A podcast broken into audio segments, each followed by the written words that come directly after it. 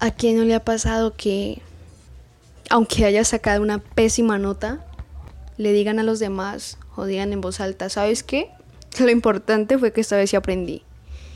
Una nota a mí no me define. Yo no soy un número, no soy una nota. ¿A quién no le ha pasado esto?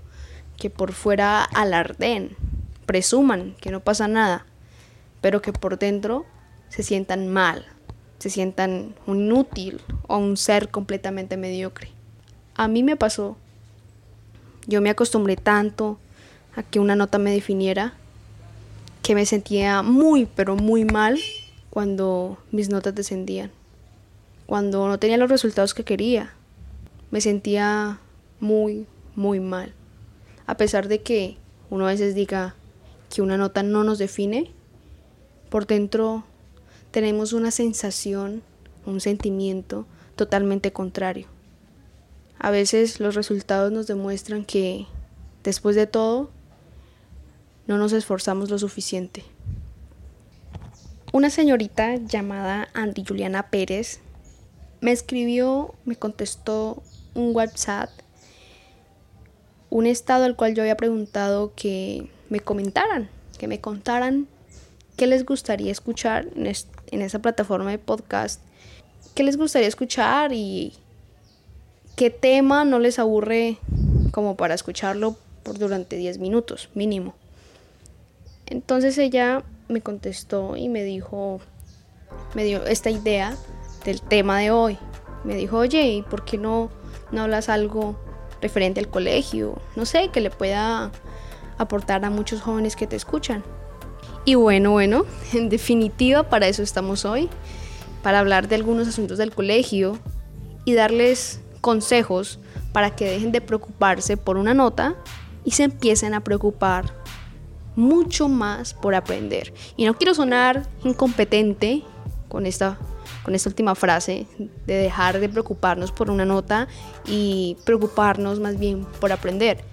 La verdad es que cuando te preocupas por aprender, cuando tú te ocupas verdaderamente por aprender, cuando el foco está en aprender, incrementa exponencialmente tus capacidades, tus horizontes, la manera de ver el mundo, tu pensamiento. Cuando tú aprendes verdaderamente, no hay nada, nada que arrebate ese aprendizaje de tu cerebro. En cambio, una nota es temporal. Sí, es muy bueno, es buenísimo preocuparnos por, por tener las mejores calificaciones y todo, pero la verdad es que tienen un orden erróneo de prioridades. Considero que a veces uno se preocupa más por una nota y no se preocupa por aprender. Pero si cambiamos ese orden de primero preocuparnos por aprender y luego, por añadidura, preocuparnos por una nota, la verdad es que cuando te preocupas por aprender, esa nota viene solita y viene premiada. A eso quiero llegar yo. Es un hecho y una noticia vieja que el sistema educativo actual está, qué sé yo, erosionando, extinguiendo y matando la creatividad de los jóvenes. Si bien es cierto que hay docentes dentro del sistema educativo que son como una oveja negra, están haciendo toda la diferencia y estimulando ese aprendizaje óptimo para sus alumnos. La verdad es que esto es noticia vieja de que, de que así está el sistema educativo. Dejo este tema un poquito de lado porque quejarnos, quejarnos con quejarnos no, no pasa nada, no cambiamos nada. Si el sistema necesita un cambio, que empiece por nosotros inicialmente, por nosotros mismos. Cuando lideremos nuestras vidas, podemos salir a liderar a más gente para un bien común. ¿Qué tal seas parte tú del cambio que necesita verdaderamente el sistema educativo. Si quieres indagar un poquito sobre esto del sistema educativo y toda esta cuestión, te recomiendo un documental que está dirigido por Jürgen Klarik, ya hace bastante, bastantes años lo grabaron, en donde visitó muchos, muchos países de todos los continentes para conocer los diferentes, o los diferentes no, los mismos modelos educativos en todo el mundo y la verdad es que tiene muy buenos argumentos validados por investigadores que pueden ponerte al tanto de este tema, así que te lo recomiendo, el documental se llama Un crimen llamado educación. Yo ya he tenido la oportunidad de vérmelo varias veces y la verdad es que cada vez que lo veo me aporta algo nuevo. Con base a mi experiencia, organicé ocho consejos que espero de verdad que les pueda funcionar, les pueda servir, les pueda aportar, que los pueda poner en práctica, porque así es como verdaderamente llegamos a un cambio. Esos ocho consejos te van a permitir tener una misión un poco más clara y dejar de preocuparte por una nota y empezar a preocuparte por aprender. ¿Listo? De lo que hablaba hace unos segundos. Consejo número uno superen a sus maestros. Como dice el dicho por ahí, el alumno siempre supera al maestro. Y no digas que no puedes. Porque si por lo menos no lo intentas, aprendes mucho en el proceso, en ese camino que, que has tenido que atravesar. A lo que me refiero es que aquí no se queden únicamente con las clases que le imparte el profesor. No culpen al profesor de que usted no entendió, de que usted no aprendió. Busque medios y caminos para solucionar esa, esa, incompetencia. Demuestre que usted no vale lo que un número le indique. Plante preguntas, proponga metodologías, cuestione por qué sí, pero también por qué no se puede. Demuestre que, aunque no domine un tema completamente, está atento para aprender y recibir conocimientos de alguien en específico, alguien que verdaderamente sepa el tema, que sea un experto. Este tipo de personas son las que cambian el mundo, ¿sabes? Me pediste A y aquí está A y B. Durante el taller me di cuenta que podíamos añadir esto con lo otro. Estuve investigando y me di cuenta que ya me aburrí. ¿Hay más cosas que puede hacer? Imagínense la sensación del profesor que un, un chico le diga este tipo de cosas, las que acabo de comentar. Imagínese la sensación de su profesor si usted tiene esa actitud. Es ir un paso más adelante de sus compañeros. Y ese no es el punto en realidad. Qué chévere que contagiar a sus compañeros de esa misma actitud. Así que número uno, supere siempre a su maestro, o por lo menos inténtelo, que durante ese proceso usted va a aprender muchas cosas. Número dos, lideren grupos, aunque sean pequeños. Me conmueve este concepto, ¿saben? Porque hay que ir educando al cerebro a este tipo de incomodidades. Obviamente cargar la responsabilidad en un líder no es nada confortable, ¿cierto? Por eso hablo de incomodidades. Una vez lideren sus vidas aspectos emocionales, em, espirituales, de mentalidad, una vez coloquen en orden sus mundos, pueden ser capaces de liderar cualquier organización o grupo de personas. Yo defino un líder no solo como una persona que orienta a otras con un fin en mente, sino una persona que crea, hace, forma, instruye y exhorta a más líderes. No hay que ser un autoritario, no, para nada. Hay que dejar que los demás también crezcan, que también aprendan a liderar. Un líder crea, forma, como lo dije, instruye y exhorta a más líderes. Un líder hacia más líderes. Así que empiecen a liderar, jóvenes. Aunque sean grupos pequeños, tomen la iniciativa y coloquen en orden para poder llevar a cabo alguna actividad, opine, deje opinar, respete y hágase respetar. Procure no decir no cuando su profesor le indique que tiene que estar al mando de sus compañeros de curso en una actividad en específico. Empiece desde ya y demuestre que usted no necesita de una nota para ser un buen líder, porque muchas veces estamos incentivados por eso, ¿sí? Por la nota. Consejo número 3. Si usted no se cree verdaderamente inteligente, entonces incursione en la disciplina en su vida. La verdad, la verdad, ese ha sido mi secreto. Porque no me considero una erudita intelectual. No está bien compararnos, yo sé. Pero tuve compañeros en mi colegio muy, muy talentosos e inteligentes. Pero de verdad. Y lo único que me ayudó a mantener ese nivel de cierta manera fue la disciplina. Estudie diligentemente lo que no entienda. Haga las cosas con anticipación para poder tener ese tiempo de profundizar en sus carencias, en lo que le falta, en lo que no entiende. Coloque el foco en el lugar idóneo. Donde usted pone la atención, coloca la energía y como resultado una productividad. Si usted hace eso, le van a rendir mucho, mucho más las cosas.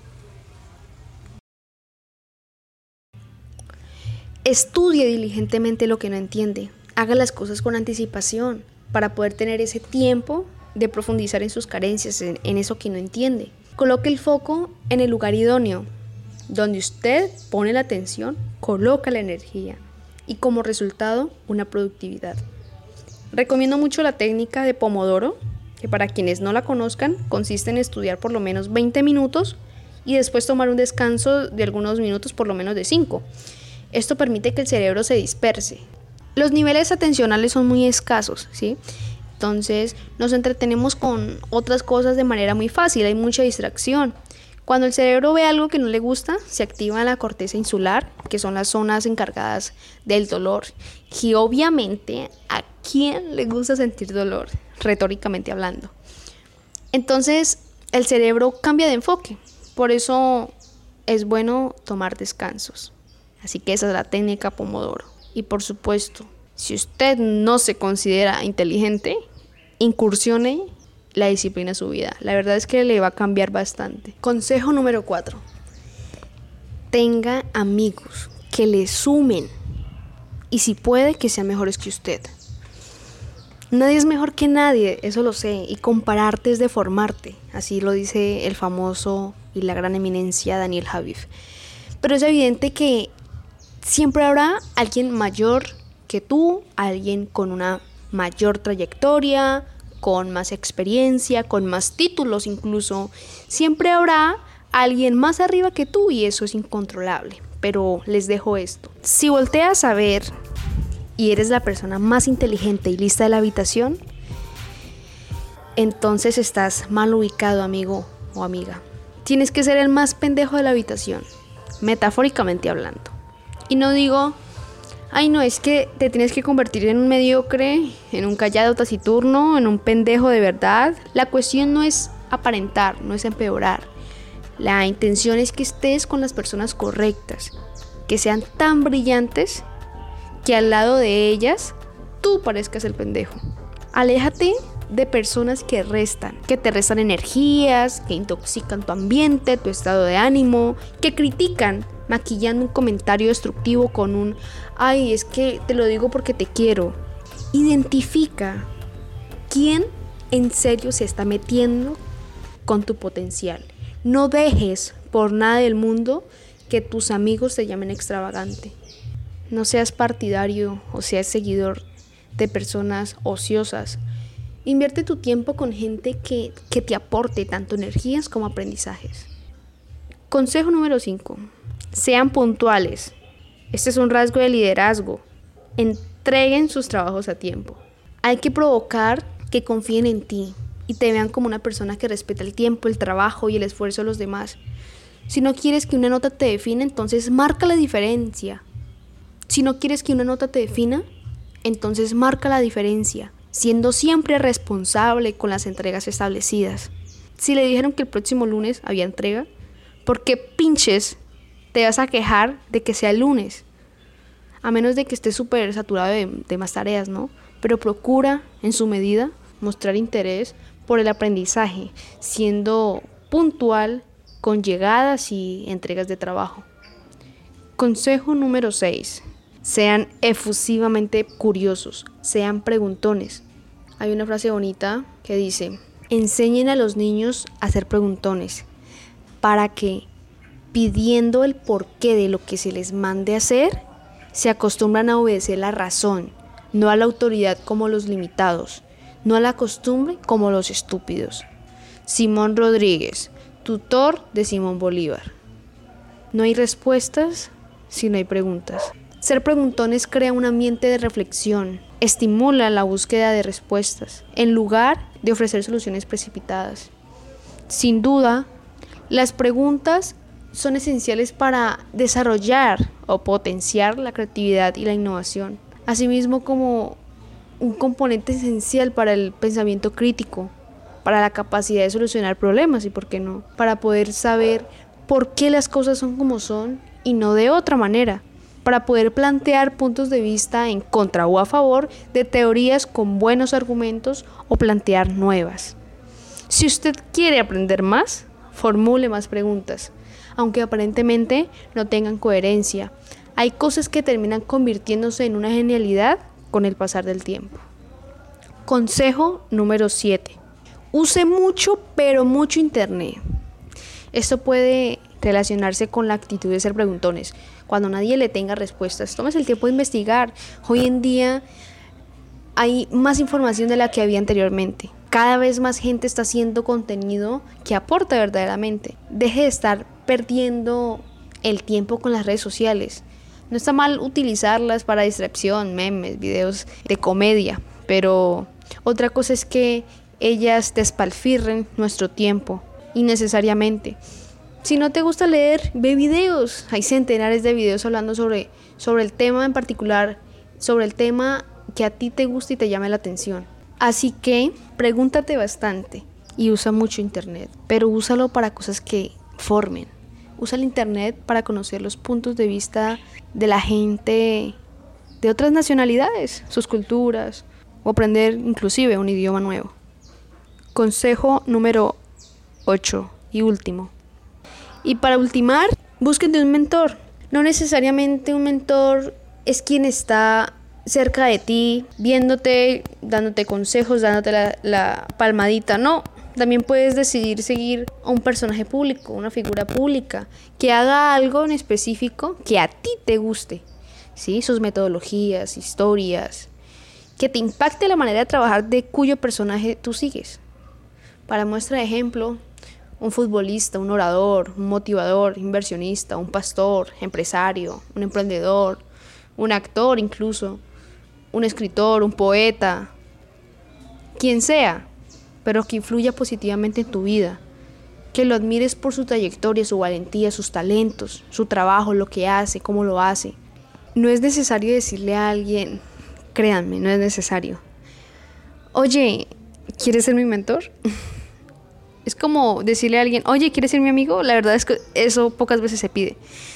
Hay muchas personas que están proyectando su trabajo en las plataformas digitales y la verdad es que es de admirar. Busca personajes que aporten cosas buenas y que con que frecuentes a una terminarás encontrando un montón de personajes grandes que están aportando un valor increíble a los jóvenes y al mundo entero. Y ya para terminar, no dejes que una calificación te defina. Trabaja para que, sin ver tus notas, te consideren apto para cualquier reto. Ese es mi consejo de hoy y esa es la intención de hoy. Para ti que estás escuchando esto, espero te haya aportado en demasia. La verdad es que son puntos que considero personalmente importantes para un joven que está en secundaria o va a entrar a secundaria. La verdad es que a veces los chicos nos preocupamos tanto por tener la mejor nota que no aprendemos nada, porque estamos haciendo y haciendo y estamos haciendo tantas cosas a una velocidad increíble o incluso a medias solo por una nota y la verdad es que es un incentivo muy muy pequeño para en verdad alcanzar el aprendizaje. Quiero con esto crear conciencia y ojalá, ojalá a muchos jóvenes les sirva. Ayúdame a que este podcast llegue a más personas, a más jóvenes. Comparte este podcast con un amigo, con tus compañeros de colegio, de clase, para que empiecen a tener una mentalidad un poco distinta y se empiecen a acoplar a lo que verdaderamente importa, que es aprender.